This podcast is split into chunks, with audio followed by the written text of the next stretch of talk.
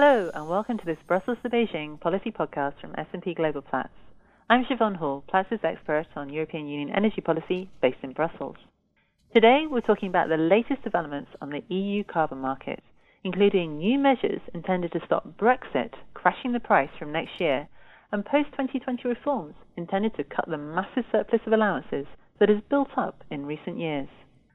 To do this, I'm joined from London by Frank Watson, Platts' EU carbon market expert, and from New York by Jeff Berman, Director for Emissions and Clean Energy at analytics company PIRA, which is also part of S&P Global Platts. So Jeff, why is the EU so concerned about the impact of Brexit on the EU's carbon market? Thanks for having me, Siobhan. Well, policymakers in Brussels have been grappling with how to protect the European carbon market from Brexit. Now, the carbon market is already massively oversupplied, and now there is the risk that if the UK leaves the carbon market on Brexit Day in March 2019, UK companies will be holding a lot of allowances for a compliance obligation that they will no longer have. This can introduce a new wave of oversupply as UK companies can sell off these allowances. And in the meantime, it's introducing a new element of market uncertainty. Right. So I can see why the EU is worried. Frank, what's the plan to protect the EU carbon market from this? Well, thanks, Siobhan. Uh, the plan is to change the EU ETS rules to enable all UK allowances issued from the 1st of January 2018 to be clearly marked as UK allowances, and that includes those uh, sold in auctions and allocated freely to the industrial installations. So companies would not be able to use these UK marked allowances for compliance purposes under the ETS until there's a future agreement between the UK and the EU on participation after the uh, Brexit date in 2019. But more immediately, it means that as soon as 2018, there's a possibility that carbon allowances won't have the same value across the European Union. One price could emerge in the UK and another price entirely for all other countries. That's exactly the, the risk. And, you know, it may be that UK companies decide not to buy UK issued allowances uh, in auctions and instead buy those allowances issued by the other 27 member states as a sort of way of uh, hedging against any possible future compliance requirements, because they could always um, sell those other EUAs on to other companies if it turns out that they're no longer part of the ETS. Okay, so essentially, this policy it could reduce demand for UK allowances and it could increase demand for non-UK allowances. Jeff, how likely is it that the proposal will be approved and in place by the 1st of January? I think it's certainly possible negotiators from the European Parliament and the European Council have already agreed to it informally, and the European Commission has already presented a formal proposal this week. And so the timing is certainly tight to have it in place by January 1st, but it's absolutely possible. At the same time, any delays to this regulatory timeline could also delay sales of allowances starting next year.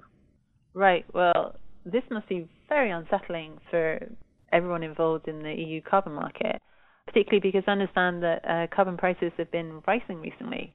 So, Frank, where are EU carbon prices now? Well, that's true, Siobhan. To your first point, that does add a lot of uncertainty for the market, especially uh, UK based operators. And uh, traders are not too happy about the uncertainty. It's too early to see a specific price impact that can be discernible just yet. But certainly, on your second question about the prices, I mean, carbon now for delivery in December this year, 2017, currently trading around uh, the mid seven euros per metric ton level, and that's up on the, the sub six euro prices uh, that we saw a couple of months ago, but also down on the two year highs that we saw of uh, just under eight euros uh, early this month. And really, the biggest factor driving current carbon prices is the uncertainty around the availability of French nuclear generation as we head into the peak winter season. Any additional outages will have to be covered by higher thermal power generation, which increases demand for carbon allowances. Yeah, that's definitely a, good point on the underlying demand there with the, with the power market, uh, certainly a factor. But also some of the rises that we've seen recently are uh, almost certainly linked to the, the EU's planned post 2020 reforms to cut the surplus, almost certainly uh, priced in already. And in particular, we understand that EU negotiators have informally agreed to double the volume of allowances going into the new market stability reserve from 2019 so effectively, that would see 24% of the allowances earmarked each year for auction uh, instead going into the reserve. Right. So, I mean, that sounds like quite a big uh, change in supply. How, lo- how long does that go on for? Well, the expectation is that it would continue for five years, so from the start of 2019 until the end of 2023. And EU policymakers are hoping that putting allowances at that rate into the reserve could help bring the market oversupply back to levels last seen in around about uh, 2010 or 2011, when prices ranged from around about 10 euros to 17 euros. Now, that's an interesting view, Frank, and, and certainly a lot of folks in the market have been using that supply side information as a guide as to where prices could go in the future. But our view at PIRA is that there's a more important demand side story that needs to be considered.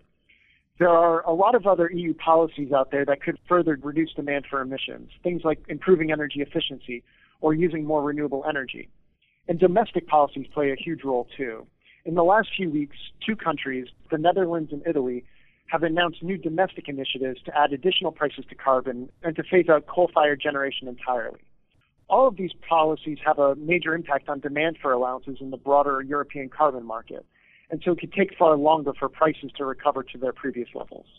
Yeah, that's a good point, and and we've seen similar aspects to that uh, in the past, where um, you know more aggressive um, phasing out of coal has affected verified emissions. One thing that we are looking at closely is that the MSR reserve will actually deal with the surplus based on an automatic rate of 24%.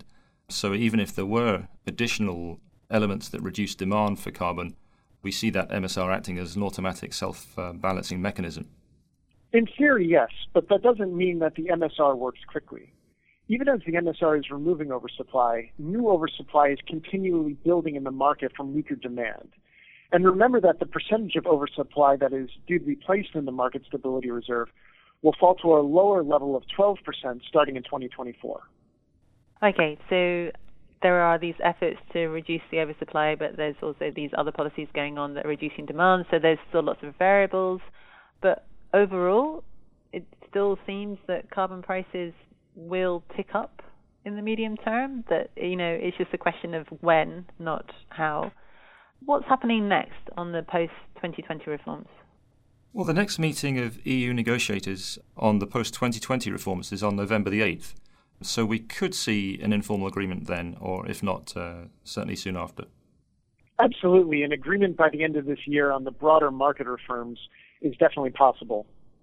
Right. So basically, these are very interesting times for the carbon market. So we have a potential agreement on post 2020 reforms, maybe even as early as next month, and then there is this potential change to the UK allowances uh, starting from the 1st of January 2018. Interesting times.